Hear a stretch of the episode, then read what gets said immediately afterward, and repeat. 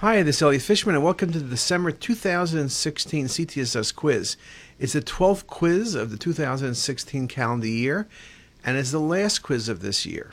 We look forward to incredible quizzes in 2017, but 2016 is still here, so let's get started. In this example, I asked you what's the most likely diagnosis, and it's indeed very impressive. When you look at the images, what do you see?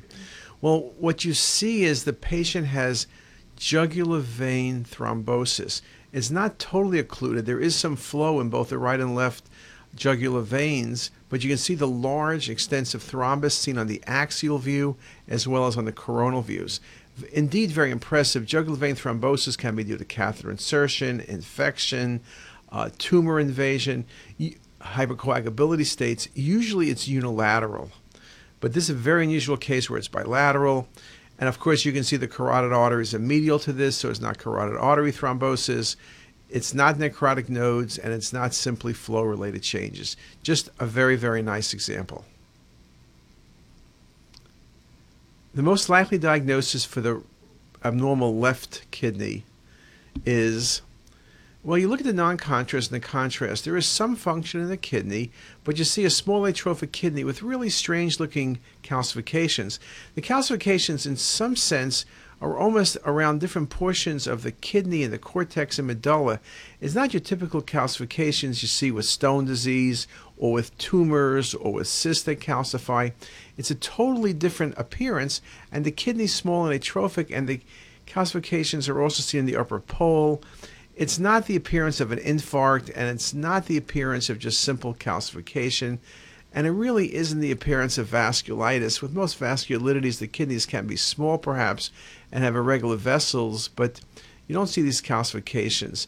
This is a classic case, although not commonly seen, of renal tuberculosis. Just a very nice example.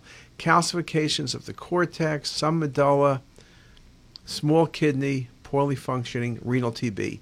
We see renal TB variants frequently, but it's something that should be kept in mind, particularly when we see patients from foreign countries. The best diagnosis in this case, and I'm showing you two different views, they're both 3D images from a lateral perspective, and if you look very carefully at the ductus zone, you see an outpouching that goes from the inferior aspect of the aorta to the pulmonary outflow tract you can see this actually flow within it, and this is a beautiful example of patent ductus arteriosus. We see that occasionally. In most patients, it's not going to be of any clinical importance. The more 3D we do, the more sagittal views we look at, the more common we will see patent ductus arteriosus, or as is better known, PDAs. This patient was afebrile, so what's the best diagnosis? If you look at the spleen and the only thing you see is the spleen, there are multiple low density lesions.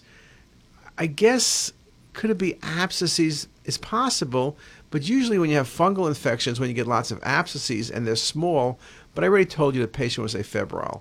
If this were abscesses, this patient would be febrile without a doubt.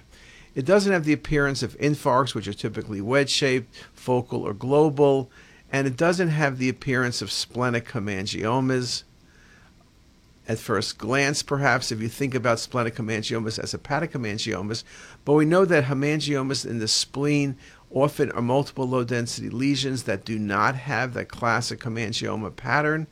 It's not going to be a hamartoma, those are large lesions, usually solitary. So the best answer is hemangiomas. Hemangiomas can be multiple, they can be atypical in appearance, and this was a patient with Klippel-Trenaunay-Weber syndrome, just a very, very nice example.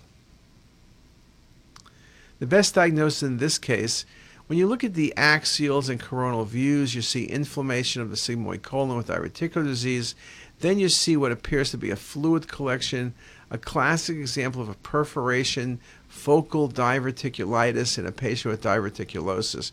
Just a very nice example.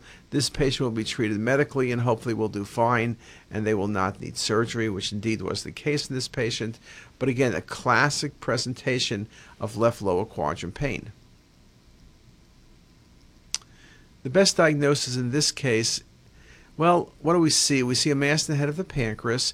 It's vascular. So my first thought, without thinking too much, is a neuroendocrine tumor. But then if you look at it, the vessels are often around the periphery. They're stretched. They're not invaded, as you might see with a neuroendocrine tumor. Uh, there's no dilated duct, and be it common or pancreatic, which is true often with neuroendocrine tumors. But in this lesion, well defined, sharply marginated rim enhancement, you got to be thinking about serous cystadenoma. Serous cystadenoma indeed is not an uncommon tumor, and it also has many different variations. The classic cystic lesion without uh, any vascularity at the edge with dense central calcifications does occur, but this is one of the more common variants for serous cystadenoma, an important differential diagnosis. This case is fairly easy. Patient has hep C. What's the best diagnosis? Till proven otherwise, when you see a cirrhotic liver, notice the nodularity, you see ascites, you see splenomegaly. When you see vascular lesions, particularly multiple vascular lesions, it's hepatoma till proven otherwise. Yes, you could have considered regenerate nodules. Usually they're better defined. Uh, they can be multiple, as in this case. But when you see this example, you better be thinking about hepatoma. And this was multifocal hepatoma in a hep C patient. Best diagnosis 50 year old male. What are you seeing? When you look at the pancreas, axial coronal, you see a cystic lesion, and then you realize you're really looking at the pancreatic duct. If this was just a cystic lesion, you could think about an IPMN, a serous cystadenoma, a mucinous cystic neoplasm. But when you realize it's the duct, the main pancreatic duct, when it's over 7 millimeters, is worrisome. Surely over a centimeter, you're thinking about malignancy potentially within a duct.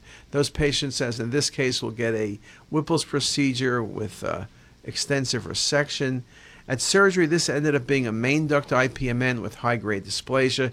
Just a very, very nice example. The best diagnosis in this case you see a vascular lesion in the left lobe of the liver, and perhaps you think about tumor, but then you look carefully and you say, wait a second, this is arterial phase, and look at the vascular component that's venous. Then you look at the 3D MIP images, you can see this, the appearance of the lesion. It's basically a vascular lesion. This is a very nice example of an AV malformation. Most commonly, it's due to trauma. It can be congenital. We can see hemangiomas in the liver that are vascular. There's not the appearance of hemangioma. Hepatoma is not the appearance of hepatoma. And FNH of vascular lesions, but they're well defined.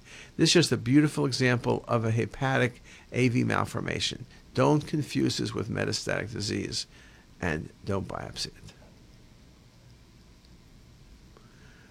The most likely cause, and for this case of pseudomyxoma peritonei, well, when you look, you see the scalloping around the spleen and the liver and on the omentum and mesentery. So you know you're dealing with carcinomatosis or pseudomyxoma peritonei.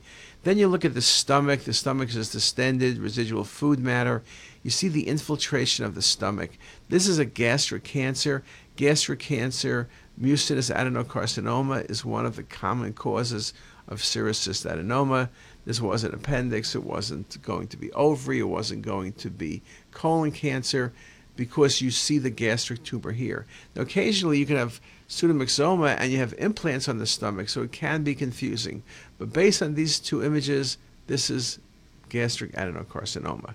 Anyway, those were 10 great cases. Hopefully, you got the answers right, or hopefully, you learned something. And we hope you enjoyed the site. We hope you enjoyed the quiz. And we hope to see you back here in 2017. Have a great day.